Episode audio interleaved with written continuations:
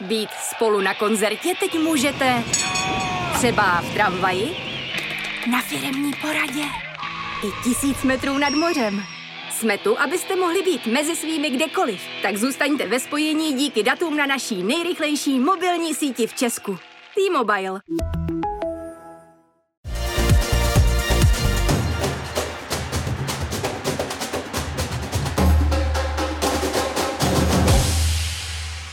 Mixzona. Dobrý den. Vítejte při poslechu podcastu Mixzona, který pro vás připravuje Sport.cz. Od mikrofonu vás zdraví Pavel Novotný a můj redakční kolega Hinek Preisler. Ahoj Hinku. Ahoj Pavle. My vás dnes zdravíme trochu netradičně ze Švédska, z vesničky nedaleko Selenu. Máme po první březnové neděli a to už možná některým napovídá, že máme také po Vlasově běhu a měli jsme tu čest eh, být mezi 16 tisíci lyžaři, kteří si právě během první březnové neděle užili už z té, užili z té výročí eh, nejslavnějšího dálkového běhu na světě. My jsme se ještě před startem zeptali českého závodníka Jiřího Plisky, který v tom jubilejním ročníku byl jako nejlepší Čech na 17. místě jak eh, vidí význam a velikost tohoto závodu právě on. Tak je to určitě ten jako nej, největší eh, největší dálkový běh z pohledu jako té velikosti, jo, protože prostě tato akce je úplně jako monstrózní. Z pohledu závodníka ten závod vlastně jako je taky asi největší a nejprestižnější, jo, i když prostě různým závodníkům sedějí různý závody, takže některý ho asi nebudou považovat za ten svůj vrchol sezóny, ale prostě myslím si, že mezi těma dálko, dálkovýma běžcema ten, ten závod je jako něco jako mistrovství světa prostě v dálkovém lyžování a, a je to asi tou tradicí toho závodu, že jo, letos mám, máme 100 let toho závodu a takových závodů si myslím, že na světě asi moc není, nebo určitě nejsou takhle známí jako Vasův běh, který by měli za sebou storočníků. A i ta trať je pěkná a je to prostě taková výzva, kterou každý lyžař asi si chce splnit. No. Hinku, já na tebe musím prozradit, že jsi historik. Můžu tě tedy poprosit o přiblížení toho, jak ta legenda Vasova běhu vznikla? Určitě, jenom tady bych tě poopravil, že bych se nenazýval historikem, jsem spíš vystudovaný historik, ale jelikož jsme tady na severu, tak se tady nebudeme oslovat plnými tituly. Takže historik dobrý. Takže Vasův běh se běží eh, jako vzpomínka na událost, ke které došlo v roce 1520. Eh, tehdy bylo Švédsko pod dánskou nadvládou, se kterou byli místní obyvatelé nespokojeni. A e, z dánského vězení uprchl šlechtic e, Gustav Eriksen Vasa, který se e, snažil podnítit místní obyvatelstvo k povstání proti dánské nadvládě. Zkoušel to v moře, jenže místní představitelé ho zprvu odmítli, ale poté, co se dozvěděli o krutostech dánského krále, za ním poslali posly, kterými byli údajně tehdy nejrychlejší dva lyžaři dostihli ho mm, po běhu z Mory do Selenu po 90 kilometrovém běhu. A na památku této události e, na poput místního rodáka z Mory e, novináře Anderse Perse e, se běžel před stolety první Vasův běh. Postupem času se z tohohle závodu stala opravdová legenda. Eh, jak jsem říkal na začátku, na startu pravidelně stává kolem 16 tisíc běžců. Eh, bylo to od začátku takhle masové? Nebylo. První ročník běželo pouhých 119 lidí. V podstatě, eh, kdo zná historii jizerské padesátky, tak tu taky mm, údajně, nebo tu taky ten první ročník v roce 68 běželo jenom pár lidí a až postupem času se z toho stala mm, slavná záležitost. V roce 59 e, eh, překročil poprvý počet závodníků tisícovku a v roce 77 10 tisíc. V současných v současné době to běhá necelých 16 tisíc lidí, což bylo i tentokrát. Hmm. Můžeme asi říct, že dnes tvoří Vasův běh nejenom ten hlavní nedělní závod, ale je to v zásadě celý týden akcí doprovodných a dílčích závodů, nočních závodů, štafetových závodů, kterých eh, se dohromady zúčastní, myslím... Myslím, že to teď bylo milion a půl lidí. Jako v celé historii. V celé historii. A je to jednoho týdne Vasalopet Weeku se... Bylo nějakých 60 tisíc. 60 tisíc lidí asi. Eh, je to opravdu legenda, eh, které my jsme se zúčastnili už po druhé.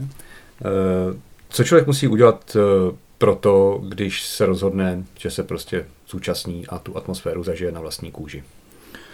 Tak buď si můžete objednat zájezd, budete mít všechno zařízený a pokud se rozhodnete jít e, svou vlastní cestou, tak vlastně příprava na Vasák začíná už rok předem, e,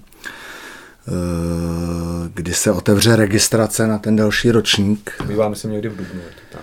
Bývá to Teď, teď přesně nevím, ale vím, že to je vždycky až po skončení těch závodů. Eh, my jsme, eh, člověk musí být rychlý. Eh, je to tak, traduje se, že opravdu ty sloty jsou během několika sekund nebo minimálně málo minut vyprodané, takže myslím, že se v 8 ráno spouští ta registrace, kde je člověk připravený počítače s prstem, s prstem na, na myši a u tlačítka registrovat. Nám se to teda po každý povedlo. A když pominu tu přípravu sportovní, člověk se tak nějak hejbe po celý rok, tak eh, potom musí se nějak dopravit, zvolit způsob dopravy, zvolit bydlení, eh, zvolit dopravu na start. Hmm. Tohle to dá no. si vlastně rukou v ruce, protože uh, sice se dá koupit parkování přímo na startu, ale uh, organizátoři úplně nedoporučují třeba cestu autem ke startu a funguje tady poměrně dobrá autobusová doprava, že jo? takže je třeba dobré se dívat, podívat jak na trasy těch autobusů, tak při, a i na jejich uh, trasu vzhledem k nějakým ubytovacím možnostem, pokud je to třeba oceleno trochu, trochu dál. Uh, když jsme tedy ve Švédsku. Máme všechno tak nějak připraveno. Eh, je sobota večer, nervozita stoupá a my jsme se Jiřího Plisky zeptali, jak tu atmosféru den před závodem vnímají profesionálové. Tady jsem někde klukům říkal, já nevím, jestli to bylo loni nebo předloni, že jsem nervózní z toho, že nejsem nervózní. Jo, takže já si myslím, že taková ta jako lehká nervozita tam by tam měla být vždycky, protože pokud by tam nebyla, tak si myslím, že člověk není jako správně namotivovaný na to jít závodit, jo? že jako já to beru spíš pozitivně jo? a rozhodně teda jako nemůžu říct, že bych byl nervózní, nějak jako hodně nervózní, to prostě tohle to už naštěstí nemám v podstatě asi před žádnýma závodama, a, ale taková ta lehká nervozita si myslím, že k tomu patří a ukazuje to, že člověk jako je nějakým způsobem motivovaný ten závod jet a že se na něj těší v podstatě že se spánkem žádný problém není, prostě v 10 zaberete a v No, tak s tím, s tím spánkem před těma závodama to nebejvá úplně jako ideální, ale e, jako nemůžu říct, že bych měl nějaký takový lehce probdělý noci, jako jsem měl už relativně dávno, jakože spím, spím jako slušně, no. Není to takový ten jako kvalitní spánek a i s tím, že my to na start máme relativně daleko, tak stáváme brzo, takže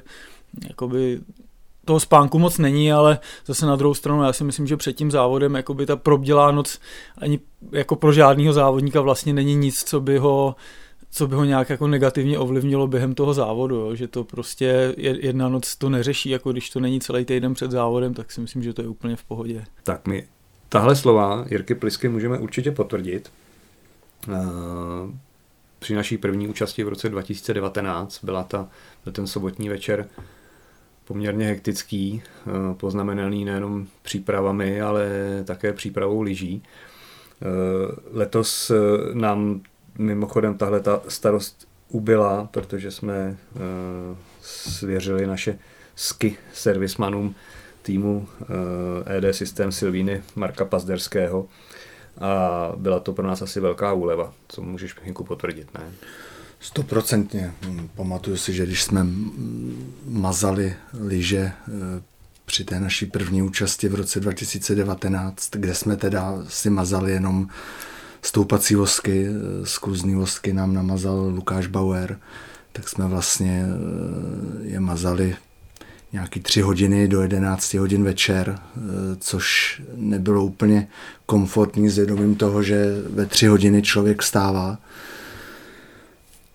A je to i příjemný z toho důvodu, že eh, člověk vždycky má obavu, jestli se trefí do mázy a když to svěří odborníkům, tak mm, velký díl té nervozity padá tímto. Tam eh, na start je potřeba se připravit po více stránkách. Je nutné zabalit zavazadlo, které putuje do cíle, polepit ho nálepkami, nalepit nálepky na liže a všechny další věci.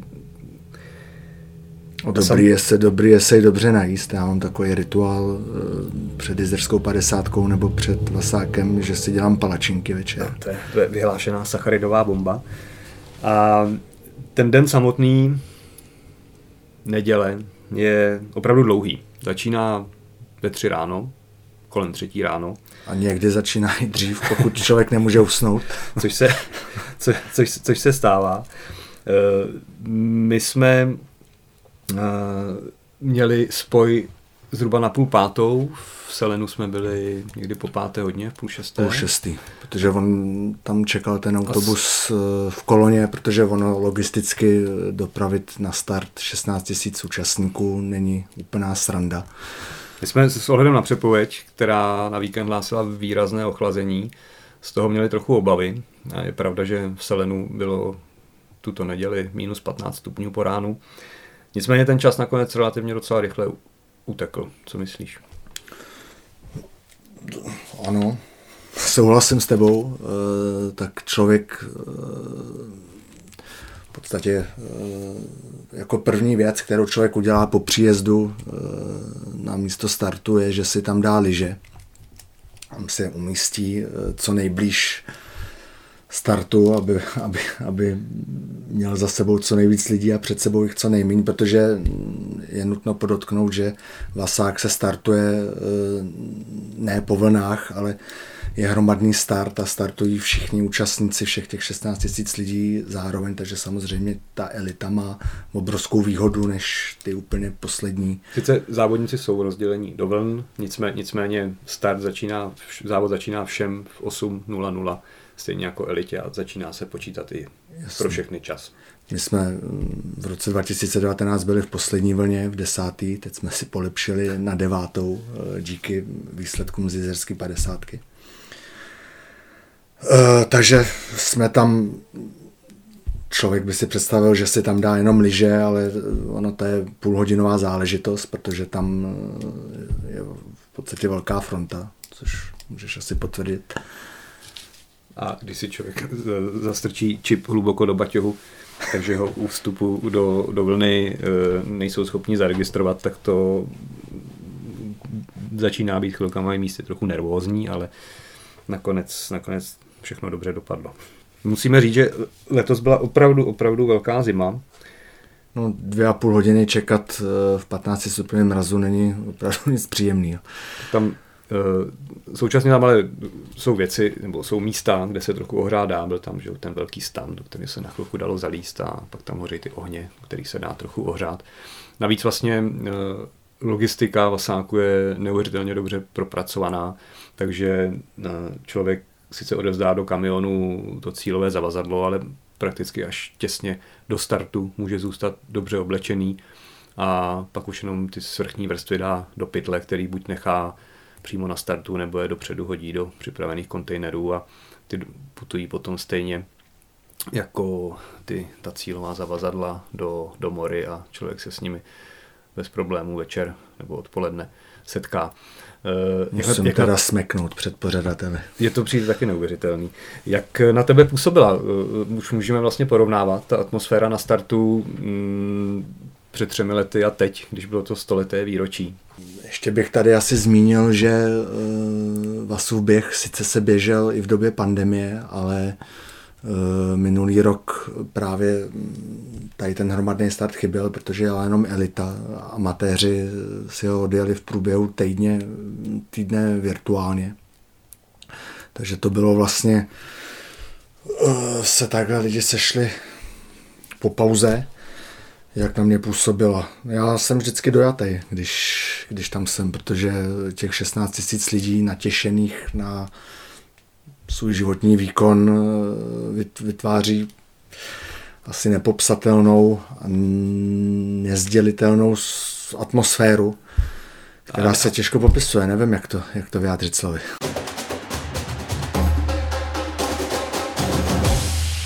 Je pravda, že tam v tom startovním prostoru na člověka působí neuvěřitelná energie, eh, takové té sounáležitosti a o těch pocitech eh, nám mimochodem říkal něco i Jirka Pliska. Jo, už jenom těch 15 tisíc lidí na startu je jakoby úžasných a když tam stojí člověk v první řadě a má je všechny za sebou, tak ta atmosféra je opravdu jako, jako úžasná. Uh, opravdu si myslím, že každý, kdo to zažije, tak z toho má jako silný, silný, silný zážitky. Pak odbyde osmá hodina, ozve se signál, který teda uh, my vzadu vlastně ani neslyšíme. Tam já myslím, má... že dnes, teď tam něco zapípalo, ale já bych teda čekal něco jako výstřel z děla. Něco, mám, něco já, trošku honosnějšího. Já mám pocit, že, že právě eh, já jsem teda nic neslyšel a kdyby nebyl Rick eh, spoluzávodníků okolo stojících, tak ani nevím, že se odstartovalo.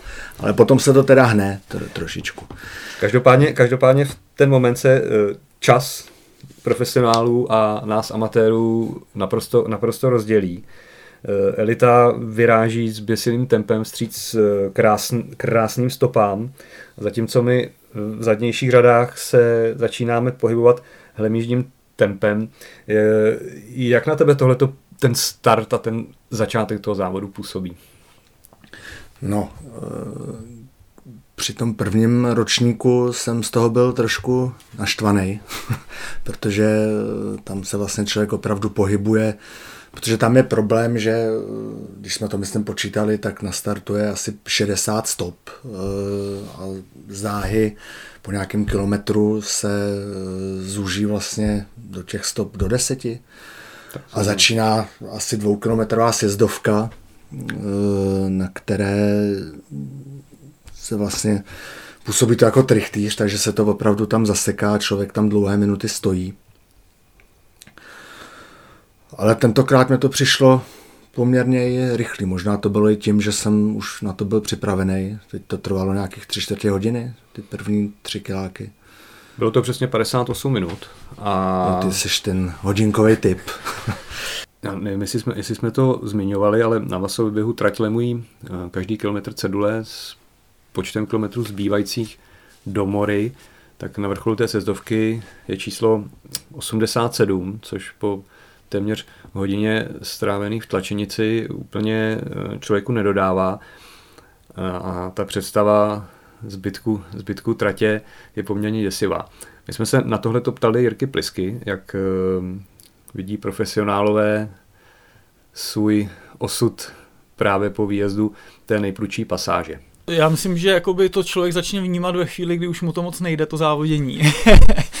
Ale já, jakoby když jsem poprvé jel úplně Vasův běh, tak právě Marek mi říkal, že uh, uvidíš, že si ani nevšimneš a budeš cíli to uběhne tak strašně rychle, že nebudeš vědět co a jak. A shodou okolností to byl ten rok, kdy se jakoby jel rekordní čas, který se vlastně změnil minulý rok, takže jsem měl na to štěstí, že hnedka poprvé, když jsem to jel, tak se jel jakoby rych, opravdu rychlej čas a já musím říct, že jsem vůbec jako netušil, jak rychle to člověku uteče a tím, čím víc člověk jede v nějaký skupině, tak nemá vůbec čas tohle to sledovat, protože sleduje, kde je v té skupině, snaží se jako vyhnout jakýkoliv kolizi nebo někde získat nějaký metřík dobru, takže jako výjimečně si toho člověk všimne té cedule, ale uh, rozhodně to není tak, že by počítal od začátku jeden kilometr za druhým, maximálně třeba těch posledních pět, tak tam už to každý odpočítává asi. No.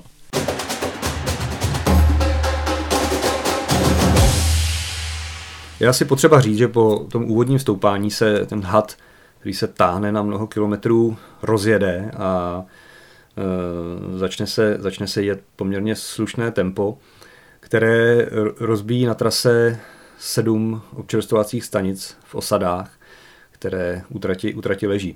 Mm, Hinku, pamatuješ si je? Já se přiznám, že ne. Pamatuju si nějaký, ale že bych vyjmenoval všech sedm, jak jdou za sebou, tak nikoli. Ty ale určitě jo, viď? Já jo. Je to Smogan, Monksbodarna, Risberg, Evertsberg,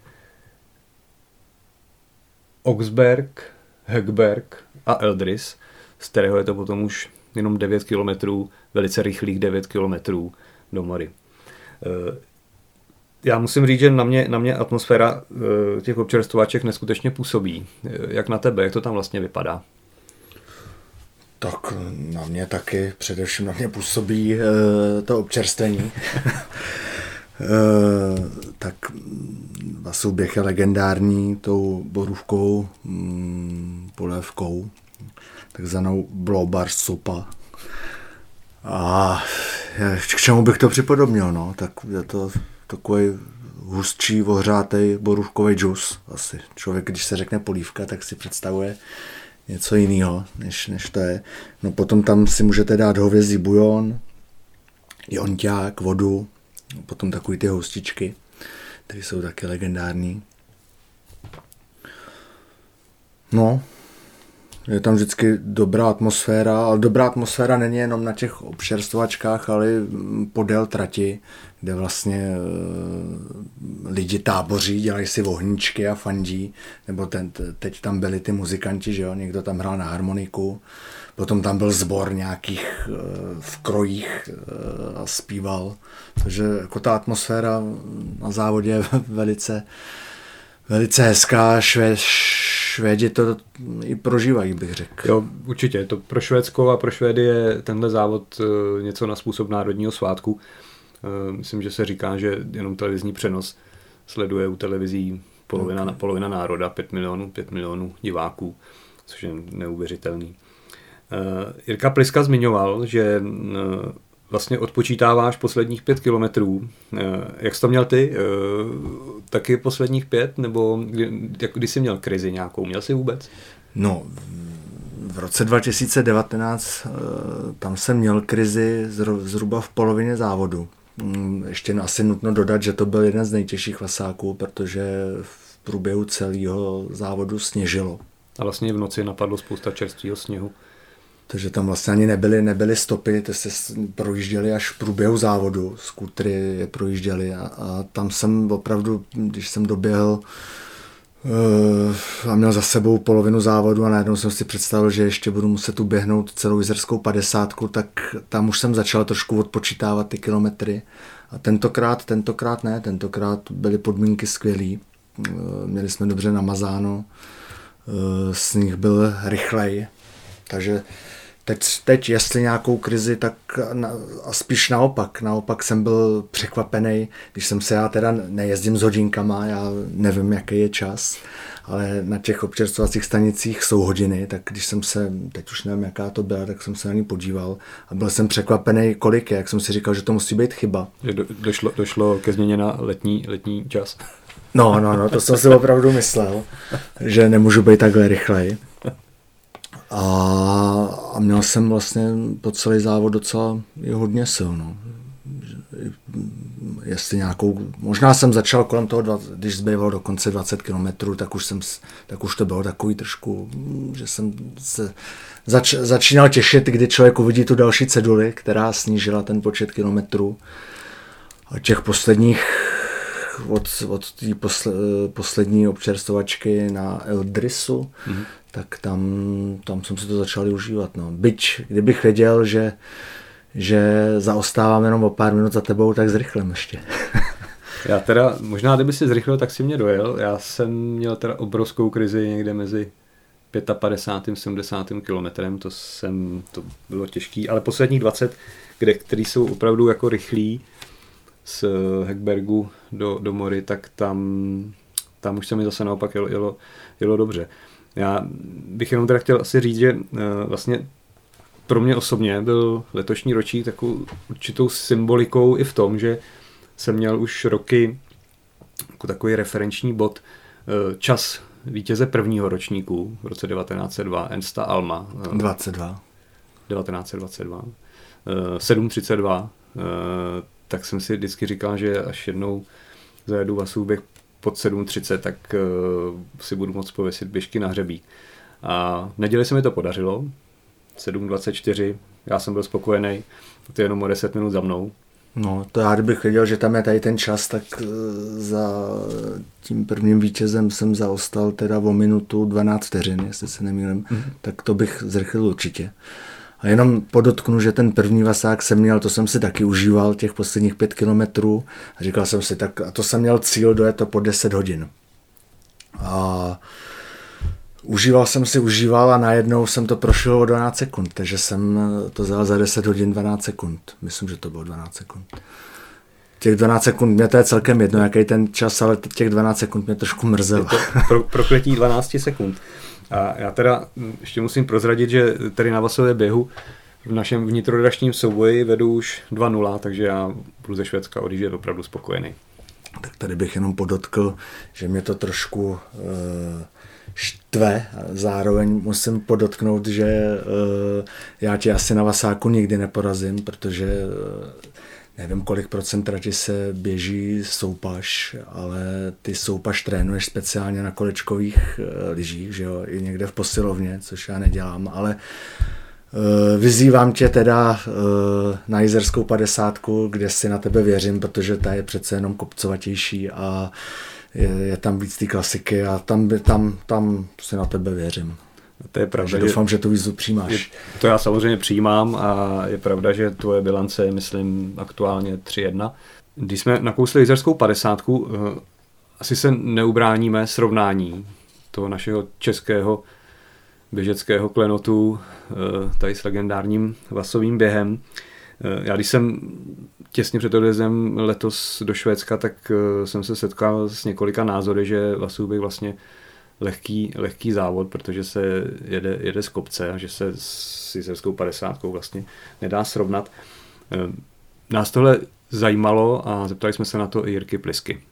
No, jako já musím říct, že z pohledu závodníka se, se to úplně nedá říct, protože já si myslím, že když člověk jako jede ten závod naplno, tak i krát, nebo kratší závod, i relativně krátký závod, i sprint je prostě opravdu těžký závod, jo, takže uh, nedá se to posoudit a oba dva ty závody jsou jako různý a od toho závodníka chtějí trošičku jiný kvality, jo, ale myslím si, že každý závodník, který objede jizerskou padesátku v nějakým slušným čase, já řeknu třeba do pěti hodin, jo, tak je schopný se postavit na vasák a ten vasák si užít. Jo. Oni, oni, jako i ty závodníci, kteří tu 50 pojedou díl, tak uh, samozřejmě jsou schopní obět i ten vasův běh, protože ten profil je tady prostě přece jenom rovinatější, i když rozhodně neplatí to, co se říká, že to je rovina, ona to je rovina na dost místech, ale také je tam dost nepříjemných kopců. Ale... Že to je z kopce tak on ten závod vlastně jako je z kopce, protože start je, já nevím, jestli to je o 100, o 100 metrů nebo možná dokonce o 200 metrů výš než cíl, takže ten závod musí být víc kopce než do kopce, ale uh, ty kopce, které jsou po té trati uh, i s tím startovním jak my říkáme, jsou startovní sezdovkou, tak uh, dají zabrat a uh, rozhodně to není rovinatý závod, jak, jak se říká. No. A jak to vidíš, Žinku, ty? Tak já si myslím, že bych je těžší než jizerská padesátka a to především z toho důvodu, že jizerskou padesátku člověk jede kolem 4 hodin a je rozdíl, když se pohybujete intenzivně 4 hodiny nebo 7, 8, 9 hodin. Takže to, to už člověka potom chytají křeče. Eh, a, ne, a nemyslím si, že by, že, by to, že by byla pravda, že to je úplně po rovině nebo z kopce, protože tam potom jsou taky kopečky a vyjety mírný kopeček po 70 kilometrech, když vám už třeba podkluzují lyže, není úplná sranda. No, co ty?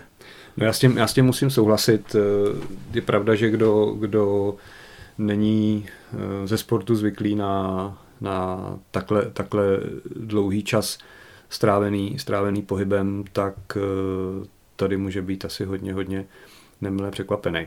Nic. A ještě, ještě bych, jestli můžu, jestli by, ještě bych zmínil tu uh, psychologickou stránku věci, protože uh, když, když člověk jede na jezer, jezerskou padesátku, tak tak když by se něco nepovedlo, tak je to člověku vlastně jedno, tak co, tak a jede domů. Ale tady člověk jede kvůli jednomu závodu, vlastně ta příprava, o které jsme už mluvili, začíná rok předem, je to i finančně náročný, náročnější než jezerská padesátka, jede 1500 km tam, 1500 zpátky a když se něco, těch faktorů, co se může stát, je hodně, takže tam je i větší náročnost tady z toho pohledu, bych řekl.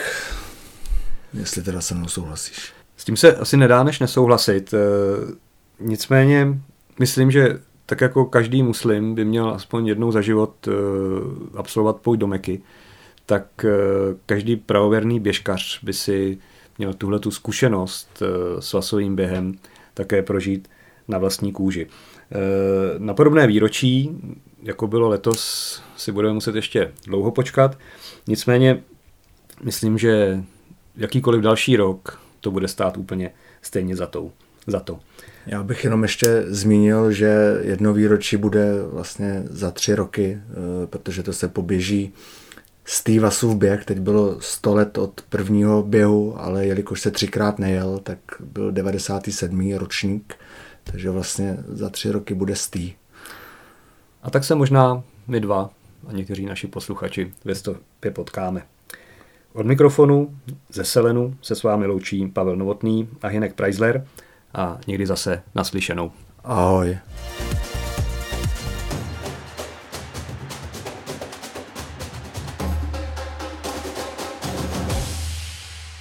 Mix Zóna.